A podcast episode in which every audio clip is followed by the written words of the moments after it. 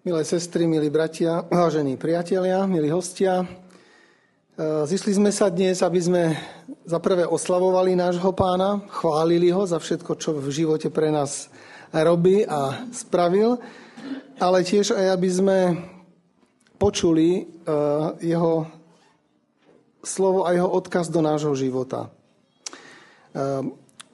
Ja osobne verím tomu, že dnes je veľmi, veľmi vážna doba a nie je čas tráviť len, prežívať chvíľky len tak, aby sme vyplnili niečím príjemným náš čas, ale že naozaj máme veľmi krátky čas na to, aby sme pripravili seba aj ľudí okolo nás na príchod Pána Ježíša. A jak som naznačil, čakajú nás veľmi, veľmi napäté chvíle. Podľa proroctiev, pokiaľ ako adventisti ešte stále veríme, tak veríme tomu, že pred príchodom Pána Ježiša sa ešte odohrajú určité dramatické udalosti.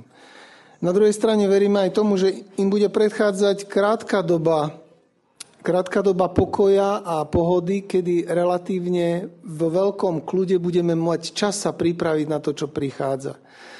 A verím tiež tomu, že žijeme v tom čase pohody a relatívneho kľudu, kedy sme nie prenasledovaní a nemáme ešte žiadne také obrovské problémy, ako snáď možno niekde inde na svete už ľudia majú, ale my v našich podmienkach ešte nie.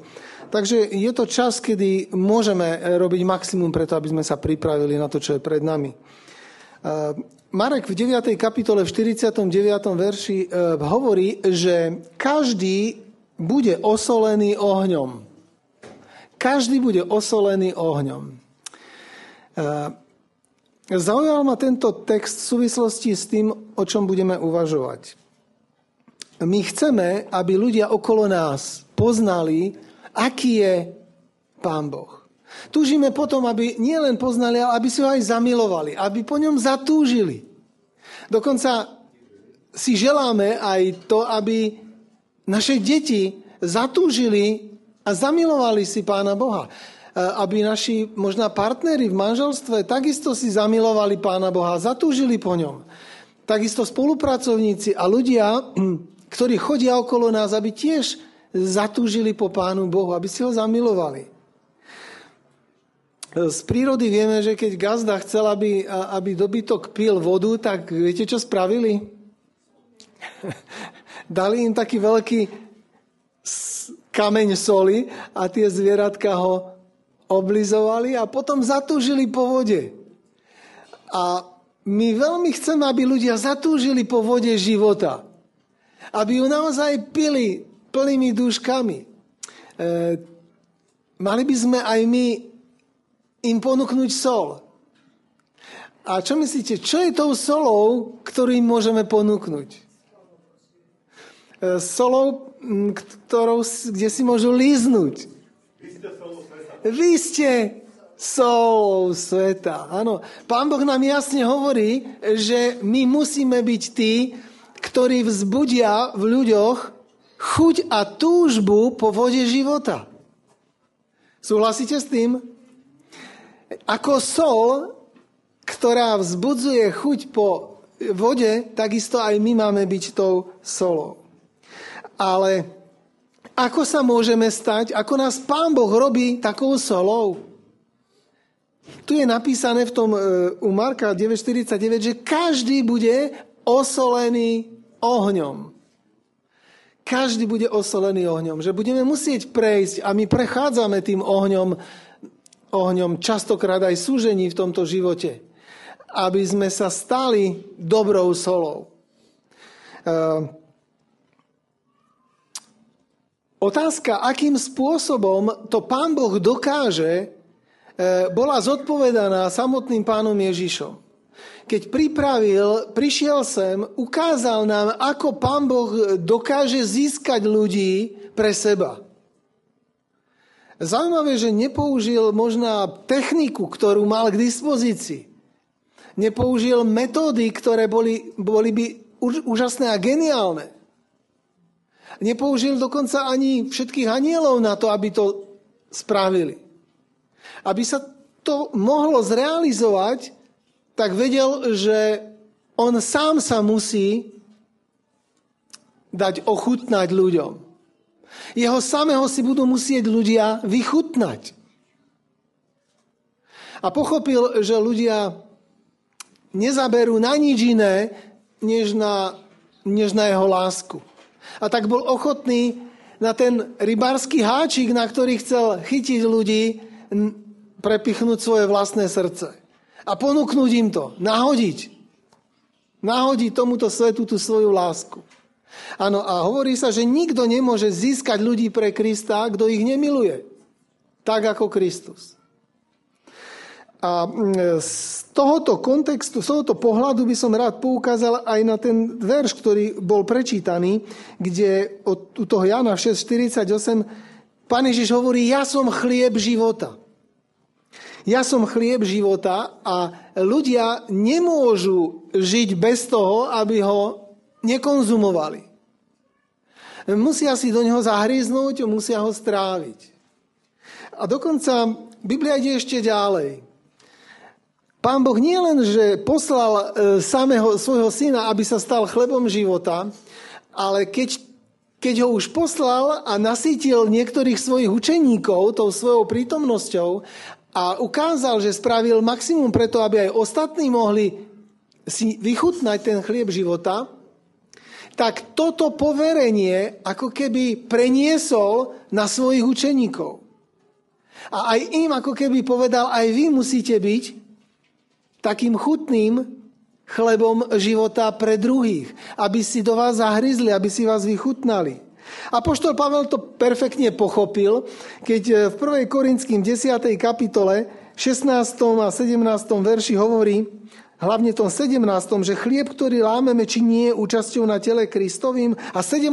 verš hovorí, lebo jeden chlieb, jedno telo sme my mnohí. Čo hovorí? Že my sme tým chlebom, ktorý tí druhí by si mali vychutnať. A tým, že si ľudia zahryzli do Pána Ježiša, obrazne povedané, že si ho vychutnali, mali možnosť poznať, ako chutí Pán Boh, akú má povahu, aký má charakter. Kto to vlastne ten Pán Boh je? Ako sa voči ním správa? Čo od nich očakáva? Učeníci to pochopili, učeníci to prežili. A keď Pán Ježiš odišiel, tak toto poslanie ako keby preniesol na tých učeníkov. A tí učeníci to preniesli na ďalších učeníkov. A preto sa Pán Ježiš modlí, keď odchádza a hovorí, Otče, modlím sa nielen za týchto, ktorí si ma vychutnali, za tých mojich učeníkov. Ale modlím sa aj za tých, ktorí skrze ich slovo uveria vo mňa. Aby svet vedel, že si ma ty poslal. Teda my sme tí, za ktorých sa Pán Ježiš modlil, tí pokračovatelia, ktorí majú byť jeho zástupcami na tomto svete. Majú byť solou, chlebom života a živou vodou. Majú byť tými, ktorí sa dávajú tomuto svetu. Ktorí sú to? To sú len tí, ktorých si vyvolí, takže kazatelia, vedúci zborov, to sú tí predzvedení. Apoštol Pavel hovorí, že ktorých predzvedel, tých aj predurčil za súpodobných obrazu svojho syna. Sme to my. Každý jeden, ako tu sedíme, sme Pánom Bohom predurčení nielen k spaseniu, ale aj k podobnosti jeho synovi, aby sme mu boli súpodobní, teda podobní ako on, aby sme boli z toho istého cesta. Z čoho sa skladá chlieb, ktorý pečete chlieb? Čo tam je? Aj kvás je tam, ale aj múka je tam, nie? Múka, potom sol, kvás, voda. Všimnite si, že všetky tie zložky Pán Ježiš ako keby použil, keď predstavoval samého seba. Alebo keď predstavoval Božie kráľovstvo. Všetky tam nájdete. Či je to voda, či je to sol, či je to zrno, ktoré musí byť rozomleté. Áno. Ako keby Pán Boh chcel povedať, viete, ak sa chcete stať chlebom života, tak budete poskladaní z takýchto drobností v úvodzovkách, ktoré sa musia celé rozdrtiť, vložiť, obetovať. A keď už z nás Pán Boh pripravuje také chutné bochníky v živote, tak nás poriadne ako najskôr rozomelie, potom z tej solničky zoberie, potom rozpustí vo vode. A keď už to má všetko pohromade, je to chleba? Keď to máte všetko v špajzi jedno vedľa druhého, je to chlieb? Ešte to není chlieb. Ešte sa to všetko musí spolu pomiešať a poriadne pomágať, pomiešať, až vytvaruje cesto. A už je to chlieb? Ešte není chleba? Dobre, takže ešte vykysne, ešte nechám mu čas, aby to dozrelo. A už je to chleba? Potom, keď už ste takí utrápení a poviete si, no ale už dosť, Pane, však už toho gniavenia, mágania bolo dosť, nie? Aj mletia, už ma to tak zomlelo v tom živote. To už by stačilo, Pane. Čo Pán Boh spraví? Šup do pece. Lebo prečo? Lebo každý musí byť osolený ohňom. Tak s ním kde? Tak do pece. Vypáliť ho dobre. 5 súženia. A až keď už to končí v tej peci a príde niekto k vám na návštevu, tak čo zacíti? Vôňu. A čo myslíte, čo robia jeho slínne žľazy? No, dostáva chuť na ten čerstvý chleba. A my by sme mali byť tiež takou vôňou čerstvo upečeného chleba pre ľudí, aby mali chuť si zahryznúť do nás. Tak spraviť takú chuť po Pánu Bohu, jak spravil Pán Ježiš. Viete, není iný evangelizačný model pripravený, než takýto. Pán Ježiš nás potrebuje upiecť, ako pripraviť. A pripraviť z nás také malé chutné bochníky, do ktorých si ľudia s chuťou zahryznú a na ktorých si pochutnajú.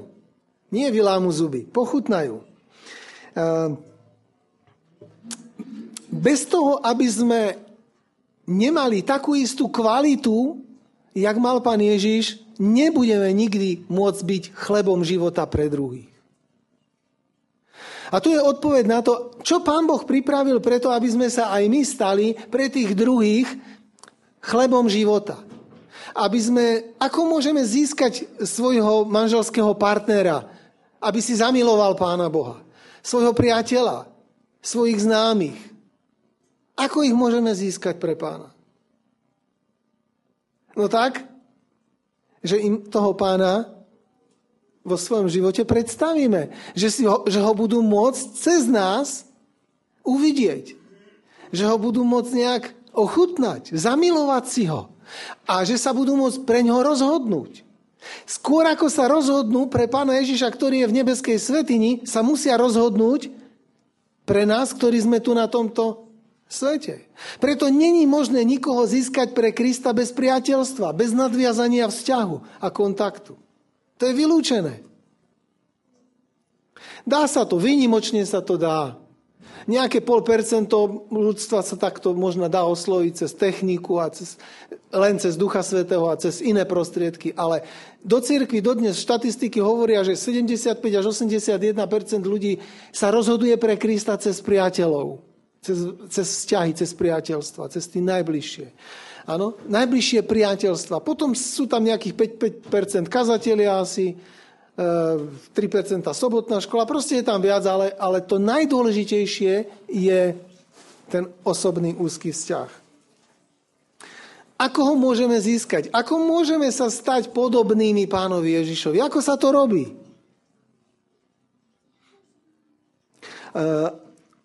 Apoštol Pavel hovorí, že 2. Korinským 3.18, že vzhliadajúc sa v sláve Pánovej, meníme sa na ten istý obraz, ako od Ducha Pánovho. Čo on hovorí? Ako nastáva tá naša premena? Keď nasávame slávu Pánovu. Čo je to tá sláva Pánova? Je to jeho charakter lásky.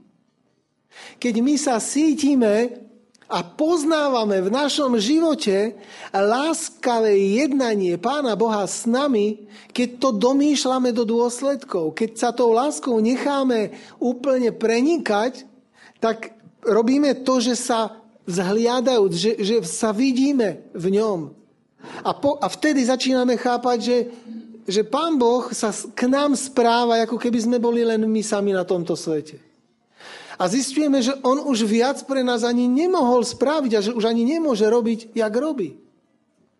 A keď toto robíme, tak si ani neuvedomujeme, že ho začíname ešte viac milovať, že ho začíname viac obdivovať.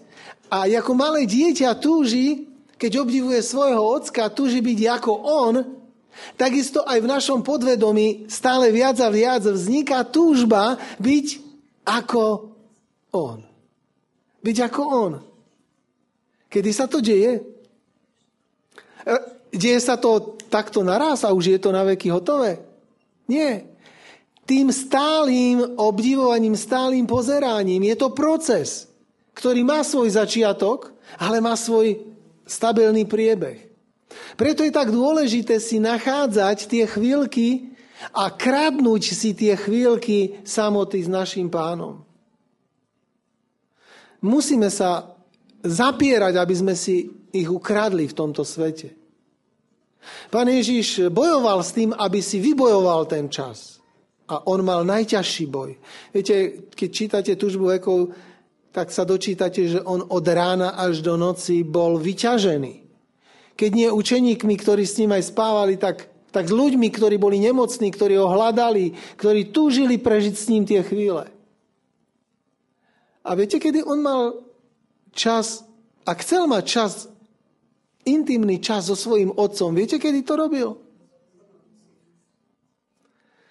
Skoro ráno ešte za tmy vstal, keď ostatní spali, a odišiel na pusté miesto a tam prežíval spoločenstvo so svojím otcom. Alebo večer, keď už všetci od únavy odpadli, tak on išiel do samoty a tam bol. Obetoval aj svoj spánok, ale neobetoval čo? Čas s Pánom Bohom. Ako je to s nami? Beda, ak nám niekto siahne na náš obľúbený spánok, nie? Na náš čas, ktorý my máme vyhradený na sledovanie správ, alebo na to, alebo na tamto, alebo na ono. Aj my musíme bojovať. Viete, Satan dodnes má takú taktiku. Všetko ti dám, všetko ti dovolím, všetko ti doprajem, len čas na Krista nie. Len toho nie. Ale ináč všetko. Všetko dobré a ušľachtilé môžeš pestovať. Len toto nie. Ste aj vy na tomto svete?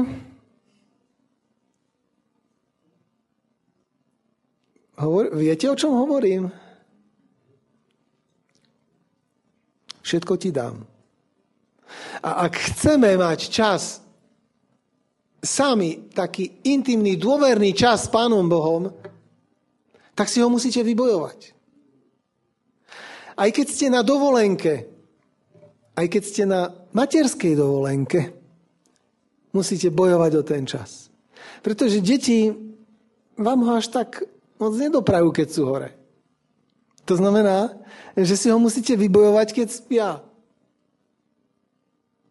Každý z nás má len 24 hodín k dispozícii a každý z nás musí bojovať o to duchovno, v tom dobrom slova zmysle, o ten čas. Teda nemusí. Nemusí, ale môže. Ak chce sa stať podobný, a chce, aby z tej slávy otcovej niečo na ňo dopadlo a niečo v ňom zostalo, no tak musí dať šancu Pánu Bohu, aby to mal kedy spraviť Pán Boh. Ak mu tu ten čas nedáme, ak mu tú šancu nedáme, tak on by to rád spravil, no ale kedy? Ako? Keď nemáme na ňo čas. Sestra aj to hovorí, že by sme každý deň si mali nájsť aspoň hodinu času na to, aby sme strávili rozjímaním o živote Pána Ježiša od jasličiek až po Golgatu. Teda ona hovorí, vystavte sa tomu slnku spravodlivosti, aby vás to opálilo. Aby bolo vidieť na vás, že s ním trávite ten čas. Prežívajte takúto hodinku denne. A tam sa potom dočítame tak nádherné okamžiky z jeho života, ktoré ona popisuje, aspoň niektoré spomeniem, kde vidíte, a nemôžete nevidieť len Pána Ježiša, ale vidíte aj seba, vidíte ten rozdiel medzi ním a medzi sebou. O ňom je napísané, že vo svojej láskavosti a pokore sa snažil vyhovieť každému, s kým prišiel do styku. Nepýtal sa na presvedčenia ľudí alebo k tomu, k akej cirkvi, akej denominácii oni patria. Poskytoval pomoc každému, kto pomoc potreboval. Vždy a všade prejavoval záujem o ľudí a lásku k ním šíril všade okolo seba. Takže všade bolo ovzdušie radosti a zbožnosti. Ježiš pomáhal uľahčovať každé utrpenie, s ktorým sa stretol. Mal málo peňazí, ktoré by mohol rozdávať, ale často si odoprel pokrm, aby pomohol tým, ktorí ho potrebovali viac než oni. A tým, ktorí boli v biede, ponúkol aspoň pohár studenej vody. A skromne im vložil do rúk svoj vlastný pokrm. Potom, keď zmiernil takto ich utrpenie, učil ich duchovným pravdám a pravdy spojené s jeho milosrdnými skutkami sa im navždy vštiepili do pamäti. Takto bol Ježiš lekárom tela aj duše. Venoval svoj záujem každému druhu utrpenia, z ktorého si povšimol, a každému trpiacemu, s ktorým sa stretol, priniesol úľavu. Jeho láskavé slová boli tíšivým balzamom. Nikto nemohol tvrdiť, že robil zázraky, ale nemocným a trpiacím sa dostávalo pomoci. Bola to liečivá sila lásky, ktorá z Ježiša vychádzala. Týmto nevtieravým spôsobom pracoval Ježiš pre ľudí od svojho najranejšieho detstva. Keď čítate tieto slová a porovnávate to so svojím životom, tak niečo musíte vidieť, niečo musíte zaznamenať.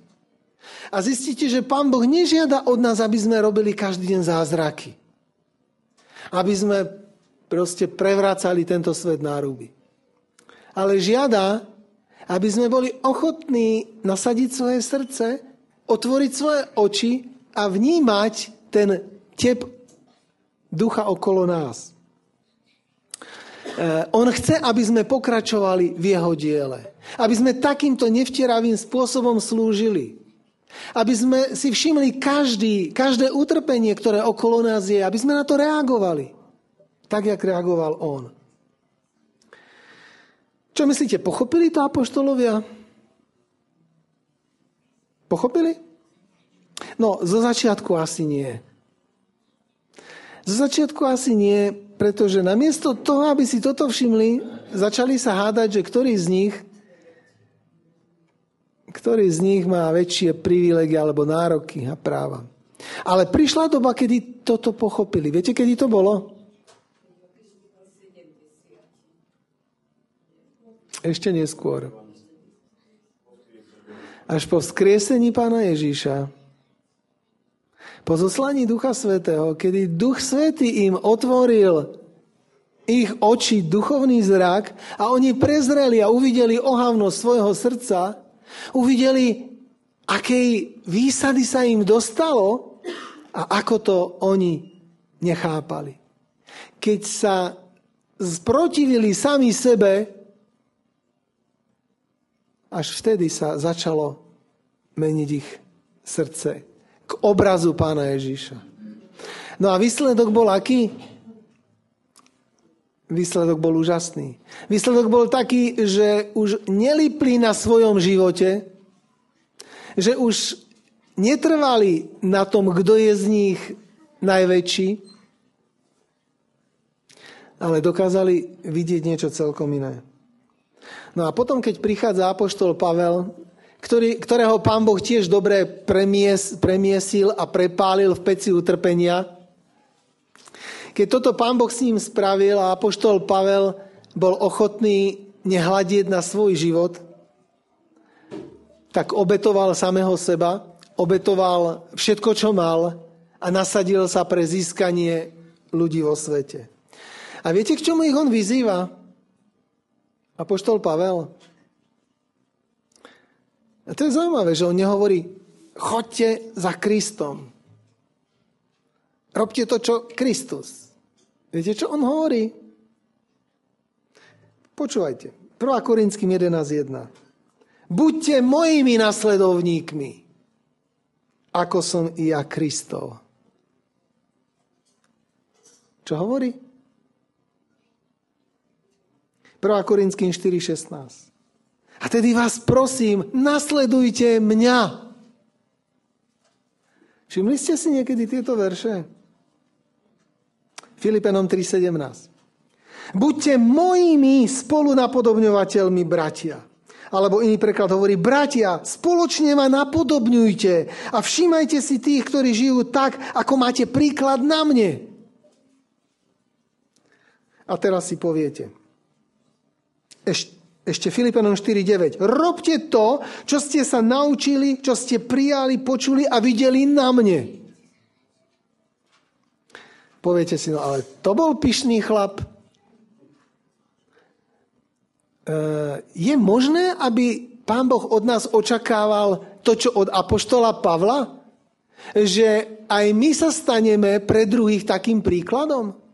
A že budeme mať odvahu povedať, jak apoštol Pavel, buďte mojimi nasledovníkmi, nasledujte mňa, spoločne ma napodobňujte, robte to, čo ste videli na mne.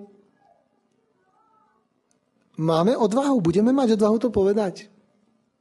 Kedy? No len vtedy, keď tú základnú podmienku nasledovania Pána Ježiša splníme tak, ako ju splnil apoštol Pavel. Na 100% sa vložil. A on si uvedomil, že nemôže od ľudí chcieť, aby nasledovali príklad toho, koho nevidia. On si uvedomil, že oni musia nasledovať príklad toho, koho vidia. Čo myslíte, ako rodičia vychovávajú svoje deti? Ako? Tým, že im každý večer čítajú pravidlá slušného správania? Alebo že im to celý deň mentorujú? To sa smie, to sa nesmie, to musíš, bac, bac. Áno? Žiaľ, že aj to robíme. No. Ale musíme, viete, niektoré deti majú naozaj uši na rytke. A vtedy počujú, keď im ako, poviete ich rečou. Ale normálne 90% našej výuky a výchovy detí je nie v tom, čo im hovoríte, ale kto ste. Oni na vás pozerajú. Oni natáčajú proste to, čo u vás vidia. Do podvedomia sa im to dostáva. To je normálny obraz. Vaše reakcie, vaša nervozita, vaša podráždenosť, to sa tam všetko pekne nahráva. A potom sa čudujete, že oni reagujú tak isto ako vy. Pretože to tam je nahraté. Koľko detí si povedalo, ja nebudem taký, jak tí moji rodičia. A realita? Stalo sa. Proste je to tam. A to je to, o čom hovorí apoštol Pavel. Proste vy, ako žijete, ako sa správate k tým ľuďom, kto ste v tom svete, tak to je to vaše evanjelizovanie. To je vaša misia.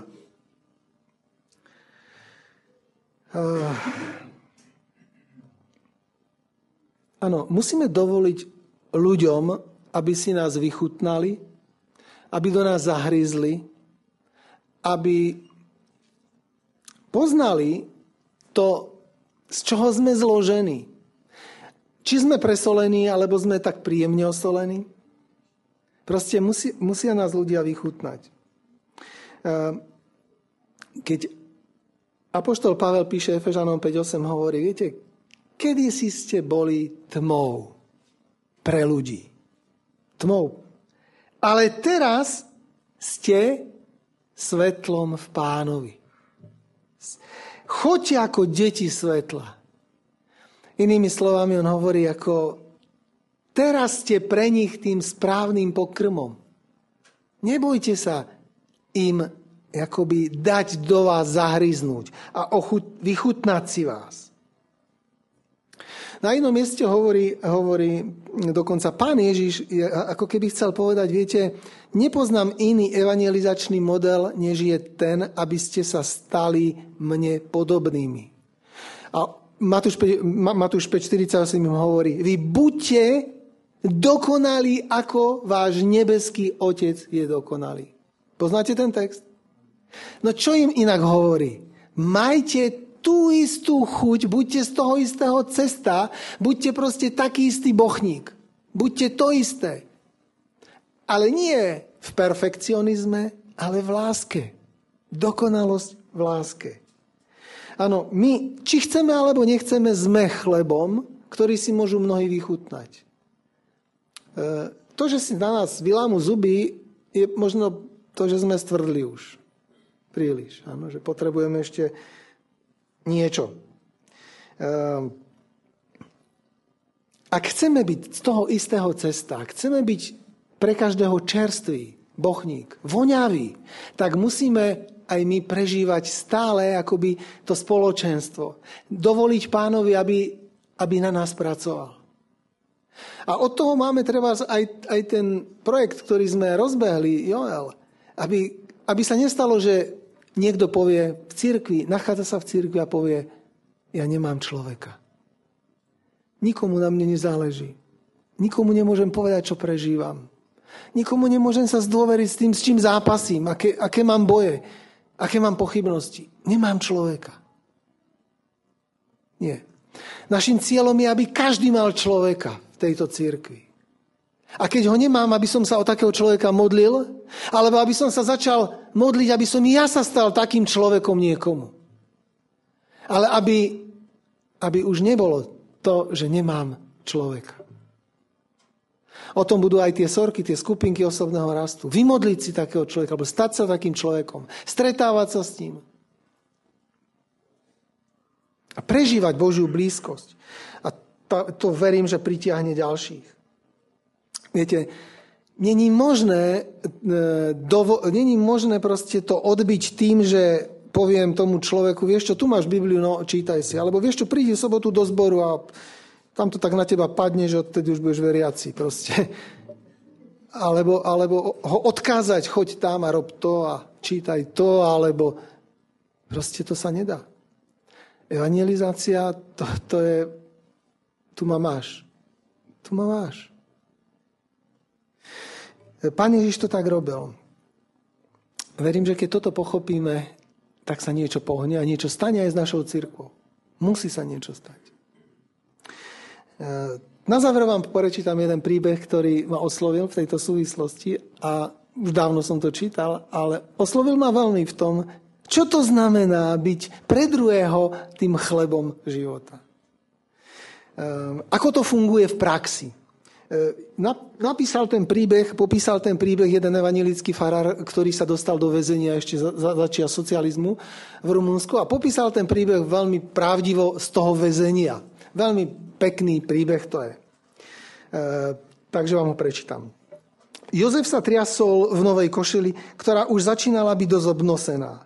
Vzal som svoju vlnenú vestu, ktorú mi poslala rodina, otrhol som z nej pre seba podšívku a presvedčil Jozefa, aby si ju obliekol. Šťastný si pritlačil ruky okolo úzkej hrude a tak ukazoval, ako mu je teplo. V ten deň začalo Jozefovo obrátenie. Potreboval však ešte jeden impuls, ktorý by mu poslúžil k viere. Došlo k tomu pri rozdeľovaní chleba. Každé ráno sme na stôl dostali prídel chleba. Porcia mala vážiť asi 100 gramov, ale boli medzi nimi preci rozdiely. Často kvôli tomu prepukli hádky, kto si vyberie prvý, kto príde na rad posledný. Mnohokrát sa muži dohadovali, ktorá porcia je väčšia. Niektorí sa potom cítili oklamaní a priateľstva sa rozpadali kvôli krajičku čierneho chleba. Jozef sledoval, ako sa ma snaží oklamať jeden grobiansky väzeň. Tomu väzňovi, ktorý sa volal Trajlesku, som povedal, Vezmite si ešte môj chlieb. Viem, aký máte hlad. Pokrčil plecami a pchal si chlieb do úst. V ten istý večer sme sedeli s Jozefom a prekladali verše Nového zákona. Jozef sa ozval. Prečítali sme si už skoro všetko, čo Ježiš hovoril a ja stále neviem, aký bol ako človek. Poviem ti to. Keď som bol ešte v cele pre smrteľne chorých, mali sme medzi sebou jednoho pastora, ktorý bol pripravený rozdať všetko, čo mal. Posledný kúsok chleba, lieky i šaty. A ja som dokázal tie veci niekedy dať, ale radšej by som si ich ponechal pre seba. Ba niekedy som videl ľudí hladných, nemocných a v problémoch a zostal som úplne kľudný a nestaral sa. Ale ten pastor bol naozaj podobný Kristovi. Mal si pocit, že obyčajný dotyk jeho ruky pôsobí kľud a zdravie. Jedného dňa hovoril so skupinou väzňov, a niektorý z nich mu položil rovnakú otázku, ako si ty položil mne. Aký bol Ježiš? Nikdy som nestretol nikoho, kto by bol ako ten muž, o ktorom mi hovoríte. Vtedy pastor odpovedal veľmi vážne, ale jednoducho a pokorne. Ježiš je ako ja. Väzeň, ktorý dobre poznal pastorovú dobrotu, odpovedal s úsmevom. Ak sa Kristus podobá vám, potom ho milujem. Vieš, také niečo je možné vysloviť len veľmi vzácne, Jozef. V tom ja vidím práve kresťanstvo. Veriť v neho nie je vôbec ťažké. Ale byť mu podobný, to je skutočná veľkosť.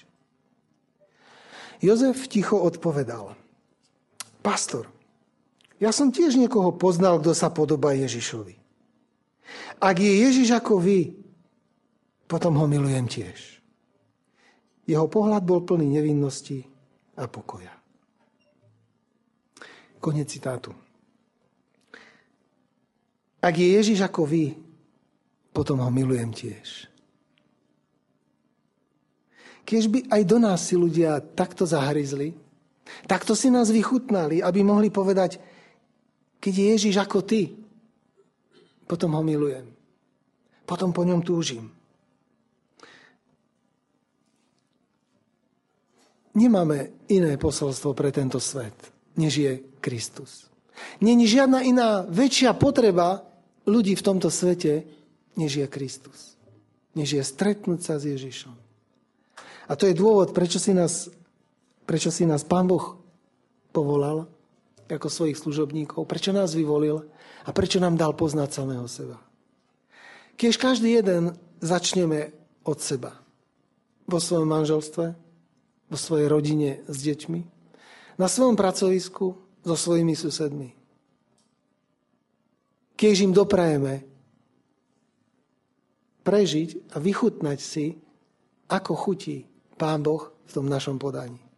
Amen.